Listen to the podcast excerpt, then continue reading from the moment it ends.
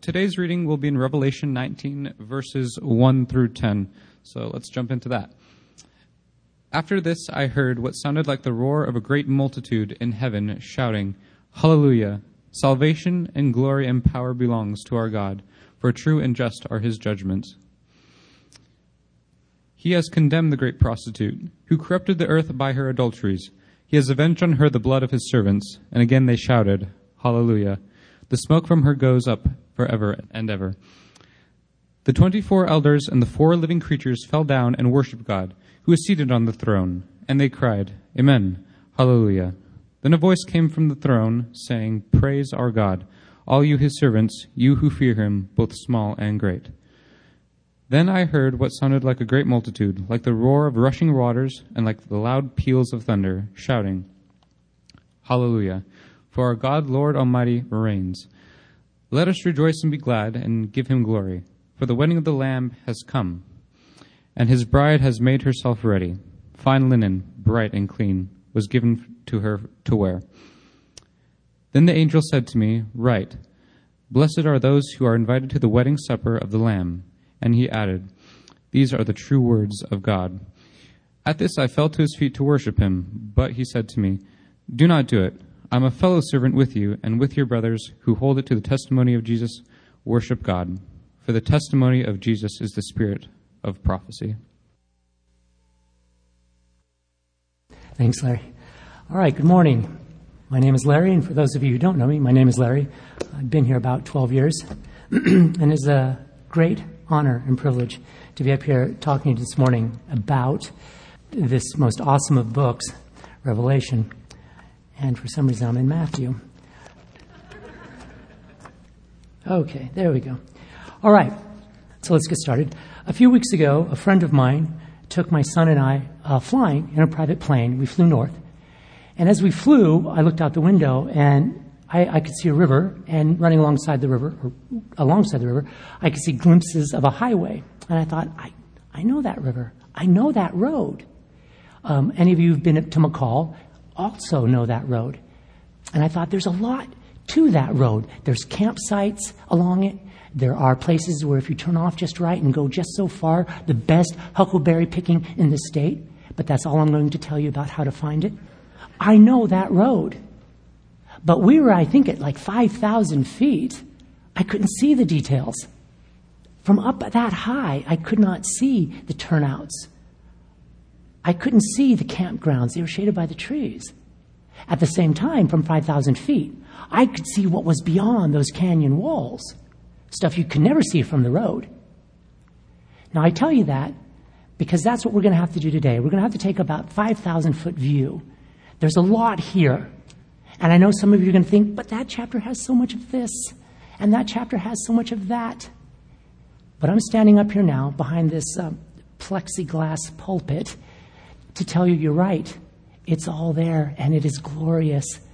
But we're not going to talk about that because we're at 5,000 feet.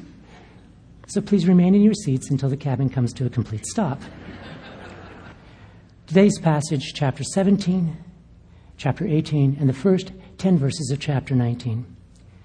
Now, this is a passage that speaks very clearly to the first century. But you know what? Sorry, before that, let's just pray. I, we need to pray. Lord, Father, God, thank you so much for this time, for this place. Father, thank you that we are in a place where we can worship you freely. Lord, we thank you for your word. We thank you that it speaks to us now as much as it did to the first century church. Lord, we pray that we would not be seekers to hear f- about you. We hear, we've heard enough about you, Lord. We want to hear from you. Lord, give us the ears to hear, the eyes to see. Give us hearts that molded to you, Father. Speak to us now, Father, through your word. We pray these things in your Son's most holy and saving name. Amen. Okay, thank you. All right, this is a passage that's speaking clearly to the first century.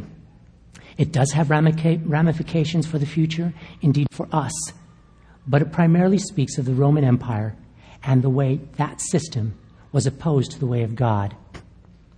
Now, what we need to understand is that when the first century church was reading this, Roman soldiers were marching outside their doors and they were wondering, are we the next ones to be hauled out of our homes and hauled off to the Colosseum? Are we the next ones to be killed for our faith? When they read this letter, and this letter filled them with hope, they never once thought, I'm willing to bet, they never once thought, oh boy, those 21st century Christians are going to be so glad to get this. I don't think we even entered their mind. This letter was written to them, about them, clearly about what they were experiencing. So we need to understand how it applies to us. It's, as uh, Josh said at the very, very beginning, it's apocalyptic in nature, but it's also a letter. Its apocalyptic context helps us to understand some of its symbolism. Now, it is not poetry, not, not really as we understand poetry, but John's writing is clearly reminiscent of some of the Old Testament poetry. And like the poetry of the Old Testament, it uses symbolism to paint mental pictures. Lots and lots of symbolism. So if we view all the symbolism in a more poetic light rather than trying to overly literalize the text, we can get a clearer picture.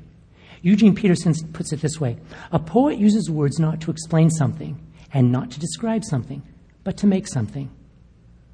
Poetry is not the language of objective explanation, but the language of imagination. It makes an image of reality in such a way as to invite our participation in it. So, the book of Revelation, and especially these two chapters, are a call to resist the ordinary pressures of daily life in an empire they're not a call to resist that empire as if we, as followers of Christ, could take up arms against our government, as if the first century church could have done that. It wouldn't have ended well for them, according to Spartacus. The language here, given its apocalyptic and its symbolic nature, gives a tremendous amount of leeway, a tremendous amount of permission to recognize the spirit of this empire in any age. Rome was not the first empire, and it certainly wasn't the last. Now, it's been said that if it walks like a duck, quacks like a duck, then it is a duck. When I was younger and was complaining about something, my mother would look at me and say, Well, son, if the shoe fits, meaning that if I'm complaining about something, I needed to look at how much of my complaint was really about me and my own actions. So I would apply that to today's lesson. Any society that can fit Babylon's robes probably ought to wear the robes of that empire because the text is going to require some very difficult questions about any empire, but difficult questions that we must ask about this particular modern day empire, this particular country, this United States, and our allegiance, or lack thereof, to that nation, however good that nation may be. So, this is a passage first about God's judgment on Rome, but then by extension, his judgment on all empires. Now, some of the language, different depending on the translation you have, will discuss a whore, a harlot, or a prostitute. Now, harlot is not a word that's used very often anymore. Um, it was used primarily in the 19th century, but it went out with hoop skirts and crinolines. A crinoline is a thing on the back, but okay, that's not important. The point is, is that we don't use that word in modern vernacular. Uh, whore uh, we use that a little more modern, as a little more modern times. You could hear that once in a while. Generally referring to a person who um, was very hedonistic and was constantly seeking personal pleasure. Prostitute. Prostitute is the word that um, I'm going to use. And it's a difficult word. It's offensive to me personally, and I feel that it should be.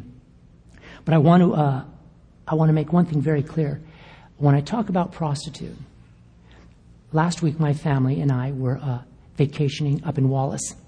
The entire town of Wallace has been listed on the National Register of Historic Places. And there are four, three buildings, sorry, four buildings, yeah, that two story brick buildings on the southeast side of town that were the red light district. One of them has been preserved as the Oasis Rooms Bordello Museum. I didn't actually go in the museum. I didn't feel it was necessary to get that intimate of knowledge. But it struck me that there's a museum to this. The reason it struck me is that Wallace was started as a wild and woolly western town, much the way Boise was. Boise had a red light district. The difference is that Wallace's red light district thrived until 1991. How many of us remember what we were doing in 1991? Good grief. It wasn't that long ago. the town had made a compromise with this institution. It was illegal, but it was regulated. It was confined to the southeast side of town so that respectable women and impressionable young men didn't have to walk by these houses. They were required to have medical checkups so that communicable diseases were kept under control. But what really bothers me is despite the presence of three large churches, the Catholic Church, the Presbyterian Church, and a Lutheran Church, there are more now, and I'm sure there were more then, but these are the three major buildings in the town. This institution, this business, was allowed to not only be, but it was allowed to thrive. And when you read, go through the town reading things, what I was very struck by was the way these women were viewed. They certainly didn't call them prostitutes. They were businesswomen, shrewd businesswomen. They were philanthropists. They were productive and supportive members of society.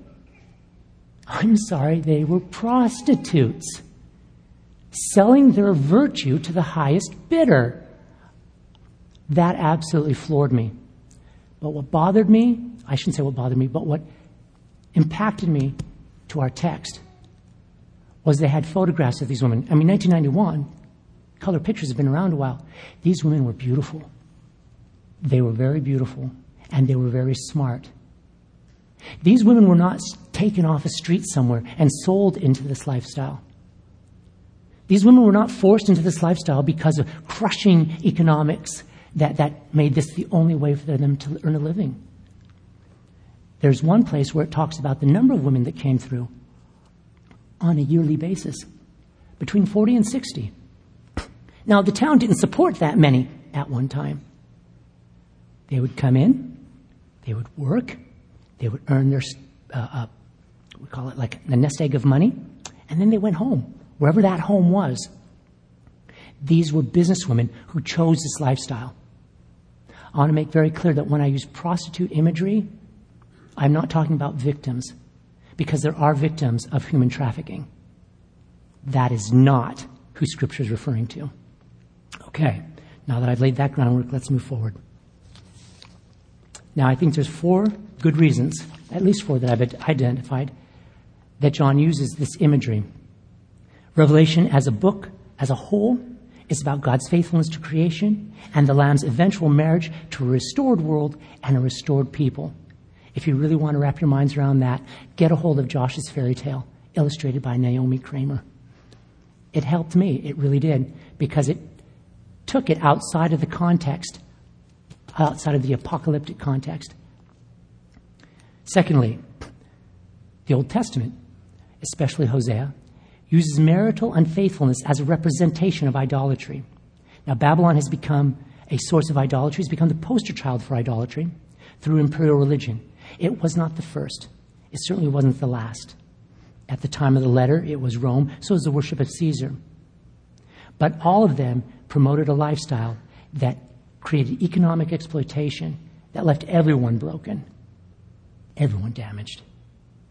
Thirdly, at this time, worship in temples, in local temples, involved prostitution. You went to the temple, and as your act of worship, you engaged with that prostitute. We are called to honor God with our bodies.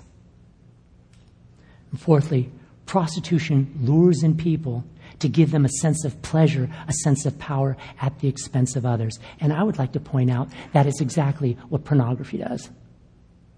It gives you a sense of, of pleasure, gives you a sense of power. There's no victim, it's just a picture, right? Well, that can't be farther from the truth. Because behind that picture is a real person. And like politics, these things promise everything and deliver nothing. Empires, an empire, seduces the powerful into desiring more power. Power is an amazing drug. And once, once you're addicted to it, it's like any other drug. It can, takes control. At the same time, empires seduce the poor with, with promises of security and promises of a better life. But they all get to the same place when they make their claims that only God can make. and they commit blasphemies when they say that they are God. When they declare who has the right to live and who does not, because the child would be handicapped. And what kind of a life is that? They have a pleasing appearance. They look good on the outside, but they are full of abominations. They abuse human beings for the sake of economic policies that tend to benefit the rich. And these empires invariably use any means necessary to, count, to silence counter imperial voices, even lethal violence. So, let's dive into the text. What do you fear most in life? What do we fear? Is it illness? Maybe being the victim of terrorism or crime? Maybe a natural disaster? I know, I, I know people that their great fear is an economic collapse or political upheaval or some kind of a war because that would disrupt our lifestyle. That would disrupt the comfortable existence that we have here. Now, all those things can cause physical pain, even death, but I believe that we face, in this room, we face a much more grave threat than any of those things. So, to illustrate that, I'm going to jump back a little bit and uh, I'm going to jump back to the book of Colossians in Colossians 4, verse 14, and also in Philemon 24. Paul sends greetings from Demas, whom he calls a fellow worker. Demas was a companion of Paul's, most likely a disciple. I can't imagine hanging out with Paul and not being his disciple. Uh, yeah. So I imagine he was a, uh, he was a disciple. Colossians and Philemon were both written while Paul was under arrest. So we know that Demas had the courage to stay with Paul when the going got tough. That could not have been easy because they, they didn't have Miranda rights. They didn't have, you know, um, uh, what rights? I can't think of the word for it now. They didn't have rights back then. But, but Demas stayed with him. Now, we don't know how long Demas had been with Paul before that, but afterwards we know he remained by his side for at least a few years. Some scholars think as many as eight. Paul refers to him, however, only one more time. And it's his last letter to Timothy. Paul has extremely sad words to say. 2 Timothy chapter 4 verses 9 through 10. Do your best to come to me quickly, for Demas, because he loved this world, has deserted me. I've read that passage before, and I thought, you know, oh, naughty Demas. Not a good guy. What kind of friend is that? But when I read it in context of this passage, it, uh, it hit quite a bit harder. Because what it says is that Demas loved this world. And after many years of being with Paul, he deserted him. I believe the greatest danger that people sitting in this room face here in this country is loving the things of this world. It's compromising with the world. I believe love of the world is the great warning in this passage. John has shown the attractions of the world in the personage, the person of a prostitute that person being represented by Babylon. Now, we've already been introduced to Babylon in chapter 14, verse 8, when one of the three angels preceding the final judgment declares, Fallen, fallen is Babylon the Great, she who made all nations drink the wine of the passion of her sexual immorality. Then again in chapter 16, when God's wrath is completed through the pouring out of the seventh bowl, John again records Babylon's demise. And God remembered Babylon the Great to make her drain the cup of the wine of his fury, of his wrath. Now, here John is going to show us Babylon. The great prostitute. She's attractive and yet repulsive. The angel tells John about her and about her relationship to the first beast that we've already seen. And then finally, in chapter 18, the angel declares her end. So we know that if Demas, who was discipled by Paul, could become ensnared by the attraction of this world, so can you, so can I. So this is where we have to take very seriously Jesus' words when he says, he who has an ear, let him hear. Let him hear. I think a better way to say it in our vernacular if you can hear this, then you darn well better listen to it.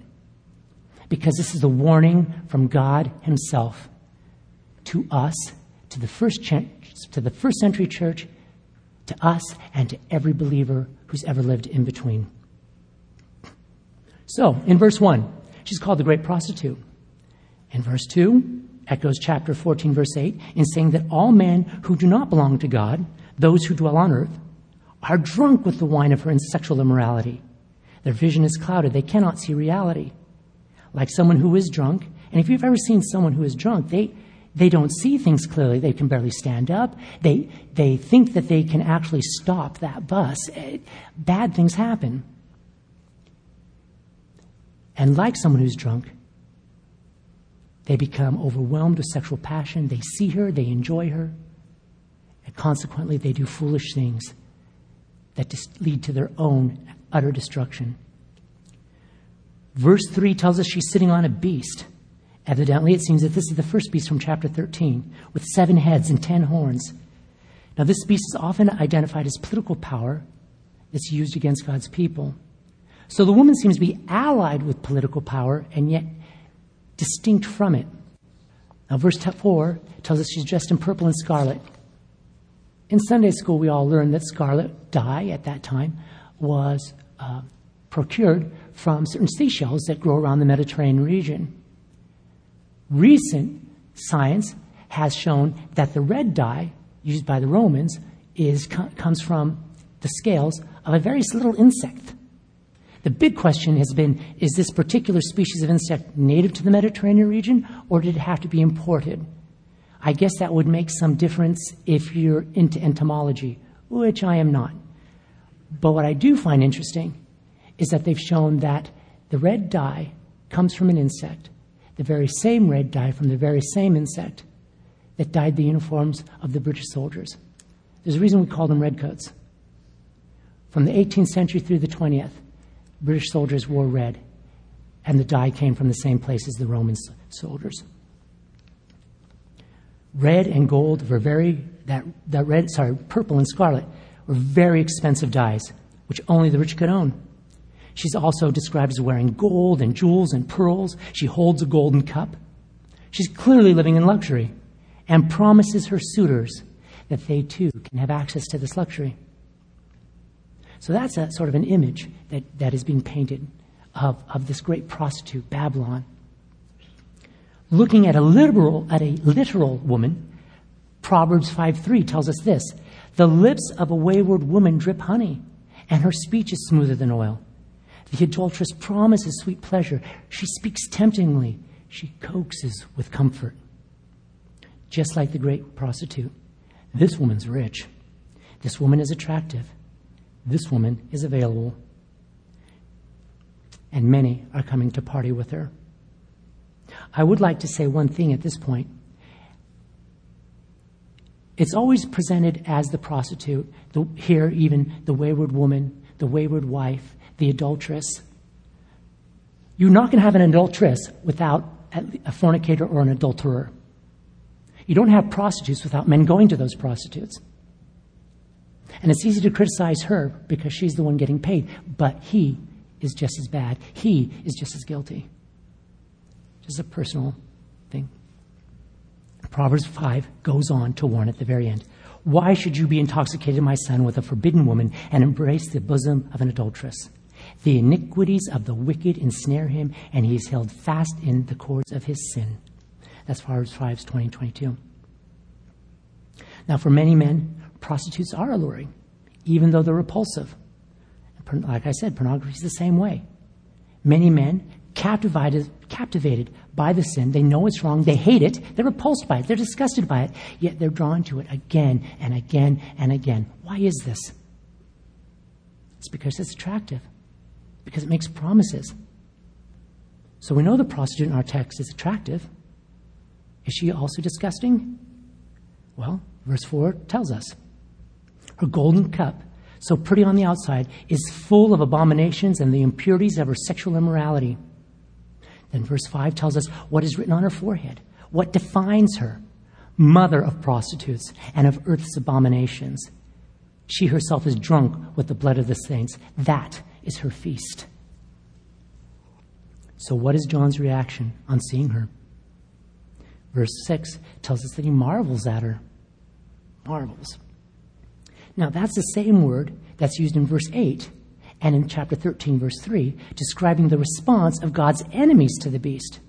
They are attracted to the beast, they want to follow the beast. So, John seems to be strangely attracted to this woman. He's disgusted by her, He knows this woman is doomed, yet her seductive powers are strong, and she is attractive. I think that's why the angel actually rebukes him in verse 7. Why do you marvel? I picture the angel smacking him upside the head. In the end, this woman is attractive. She promises great pleasure, but when seen in truth, she's terribly revolting. Why? Because she's so terribly dangerous to us. What does she stand for? Why does God have John see these images? Why does God impress upon him and upon us the attraction of this woman? Well, to see that, we're going to skip just a little bit ahead. And we're going to skip to uh, the last verse of 17 and the first chapter of eight, uh, first verse of 18. The woman that you saw is the great city that has dominion over the kings of the earth. That's Revelation 17, verse 18. The great city. Now, where have we heard that? We saw that term used in chapter 16, verse 19. There we saw the contrast between the great city and the holy city. Revelation uh, chapter 11, verse 8 is extremely helpful in defining that woman, that great city that symbolically is called Sodom and Egypt, where their Lord was crucified. Oh, well, that cleans it up, doesn't it? How can something be Sodom, Egypt, and Jerusalem, earthly Jerusalem, all at the same time? Again, let's look at the symbolism and look at the almost poetic nature that, that he's speaking in. We need to ask ourselves what is true of Sodom, Egypt, and earthly Jerusalem. Because many times God does this. In the Old Testament, when he said, Trust me for your victory, how did he say it? He said, Don't rely on Babylon, uh, Egypt. Don't rely on Egypt. Don't go back to Egypt. Were they seriously going to go back? No. But Egypt became symbolic of their relying on other earthly powers rather than relying on God. Here, it's Babylon. So, what, does, what do the three cities, Sodom, Egypt, and earthly Jerusalem, have in common? Well, Sodom was unrestrained sexual indulgence. Egypt, many years of, of prosperity. They amassed great wealth. And in the end, their false religion was quite uh, uh, institutionalized. And in the end, when the Egyptians regained the throne, they began to, they began to persecute God's people. Earthly Jerusalem, the Jerusalem of Jesus' day, well, they had false religion. It started good. But by the time of Jesus, they had morphed it into something almost unrecognizable. And they too persecuted God's people. They went so far as to persecute God Himself. So if we combine this picture of what we've already seen in chapters 14, verse 8, 17, verse 2, and 18, verse 3, what we've seen is what makes Babylon, oh, sorry, there, what we've seen is that Babylon makes those who dwell on the earth drunk with the wine of her sexual immorality. And add that to the images we saw of her wealth in chapter 17. She uses this luxurious living as a bait to entice men to her. The merchants of the earth have grown rich from the power of her luxurious living. So he's painting a, a pretty pretty clear picture, I think, of who this woman is. How do we summarize what she stands for? Now, in some ways, it seems similar to the beast, uh, second beast of chapter 13, who's later called the false prophet. Now, remember that the first beast seems to work by brute strength, by military might. But the second beast, huh, he entices, persuades, picturing false religion. The great prostitute is similarly enticing. Additionally, the pictures in our text emphasize the appeal of indulgence, of luxurious living. So that we, I think we can summarize by saying the prostitute re- represents the appeal of worldly comforts gained through false religion, false ideologies, economic success. Now, one thing I want to point out, I want to make this extremely clear. This woman allures us with good things. Just like a real prostitute attracts men with her sexuality, which is a gift from God, this woman will allure us with comforts and luxuries of this life. So, what can these things be? I wanted to make a list, but I can only make a list for myself. Must, each person must make their own list. But my list includes this a quiet home life. Now, any of you come to my house, you will probably be shot in the head with a Nerf gun. And I'll have an eight year old who will be running around like his hair is on fire. But beyond that, my house is a quiet place. My wife has transformed it into a haven, a safe harbor from the storms of life. I truly look forward to going home because I'm safe there. It's a cute house. And it, it's actually visually appealing to me. It's, I like little, that architecture. Healthy food. I've got a garden, a big garden, fruit trees, chickens. I like to eat well. Good medical care. Good grief. We've got two exceptional hospitals within Uh, very, very clear to, close to me, and a job with a boss that I actually like. These are all gifts from God. But if they distract me from God, if they take his place on the throne of my life, if I go so far as to place his crown on them, then I have made them my God. They have become my idols. I have climbed into bed with the prostitute and made myself a man whore. Not an expression we hear very often, but it has biblical precedent. We knew that Abraham slept with Hagar because he thought he had to do something to, to get this heir. David, Solomon, they had how many wives? I mean, really, how many wives? Forget the concubines. How can you have that many wives? I, I don't know. Clearly contrary to God's design. So, what I have to ask myself is Am I distracted from following God by His gifts? Do I look at the gift and not the giver? The woman represents all that's attractive in this world. So, what then is her relation to the first beast, the one that she's riding? Let's read chapter 17, verse 7 through 15. It's going to detail this relationship for us. But the angel said to me, Why do you marvel? I will tell you the mystery of the woman and of this beast with seven heads and ten horns that carries her. The beast that you saw was and is not and is about to rise from the bottomless pit and go to destruction. This sounds like something from The Hobbit, actually. Um, the imagery.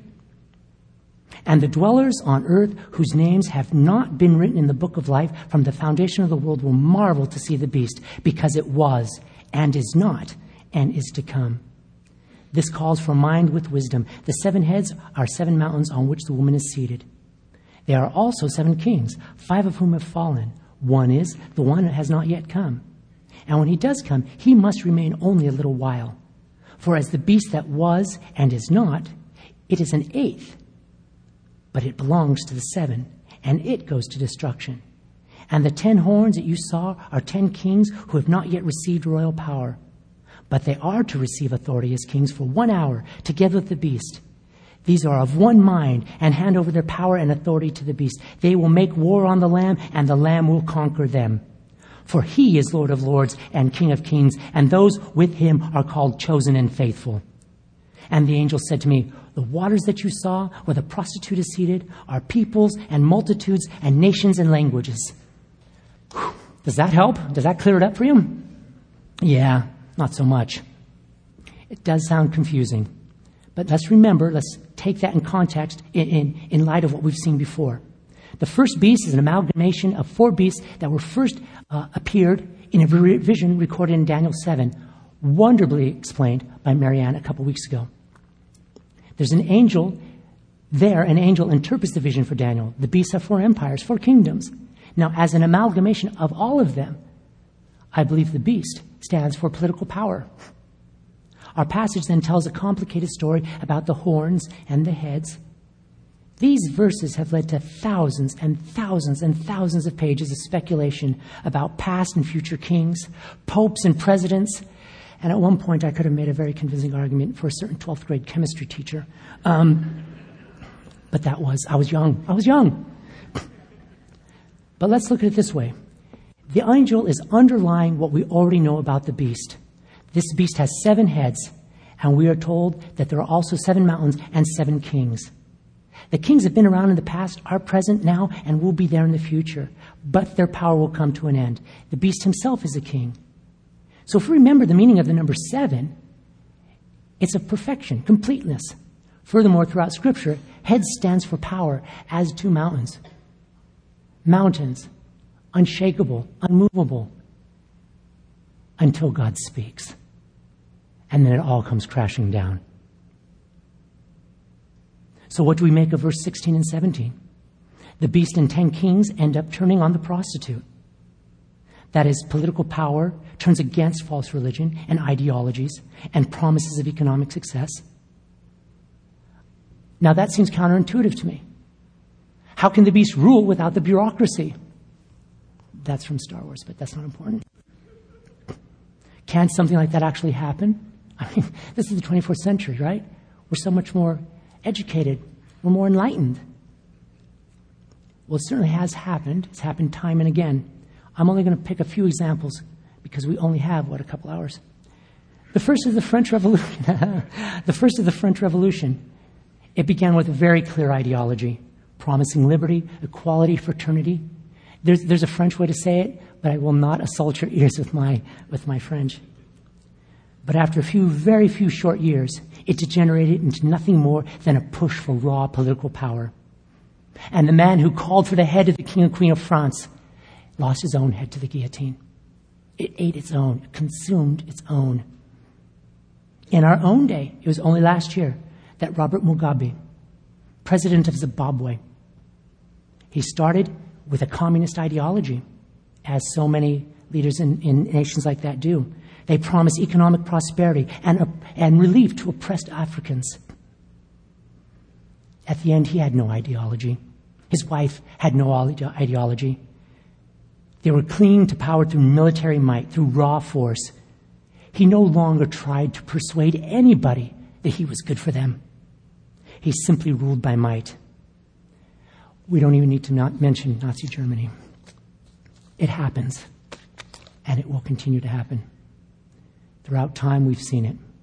And possibly at the end, this will happen on a much larger scale. Because I believe at that time, the allures of the world, the things that we're tempted with, will no longer be of use to Satan. And they'll be discarded. And he will turn on them. He will use raw political power, oppressive government, and that government will abandon false religions, ideologies, promises of any kind of success he will try to wipe out the people of God. But what do we know? That the Lamb has already overcome. The battle is won, the victory is sure. So at some point, this great prostitute will be defeated by her own allies. But for most people at that time, whether that time is today or a hundred years from now, the great prostitute will stand and she will be tempting us. For those of us in this particular country, I believe it's the, the allures, the attraction of this world. I believe they are a key component of Satan's attack. For those who don't know Christ, these things keep them from him.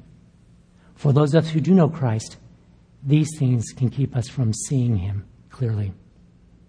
And when that happens, we become ineffective and unproductive. However, God is sovereign. And just like the, Egypt, the Hebrews fleeing Egypt, he was glorified by the Egyptians walking through on dry land. But let us be sure, he was glorified by every one of those Egyptians who never quite learned to swim. He will be glorified. This woman is attractive, but she's lethal. She's deadly. How are we to respond? No. What does God's angel tell his people? How does he tell the. Okay. How does the angel instruct God's people to resist this prostitute?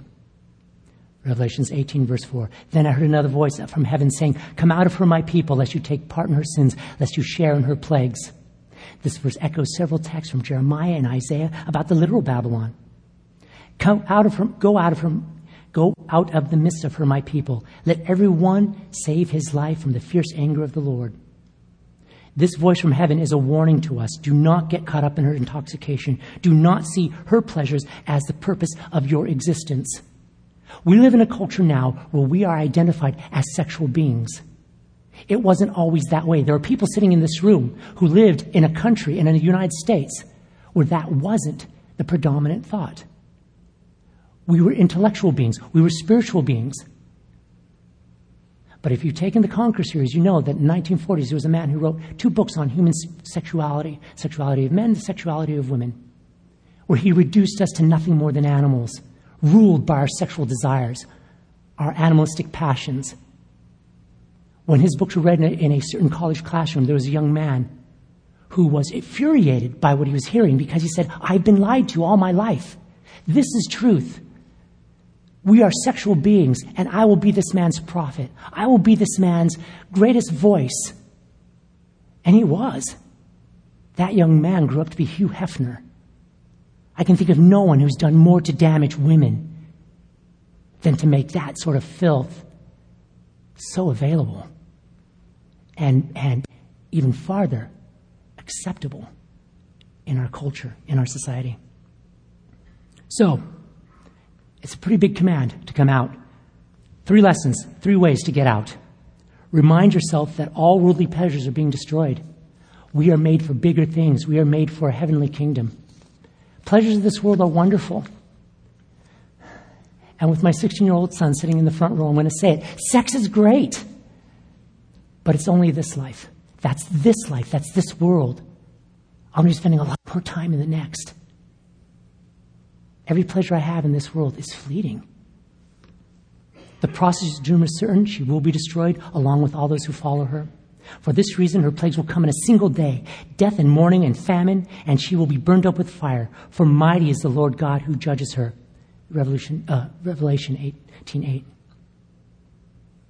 As attractive as the prostitute's favors seem, as good as God's gifts really are, they do not endure. They do not last. They will all be destroyed.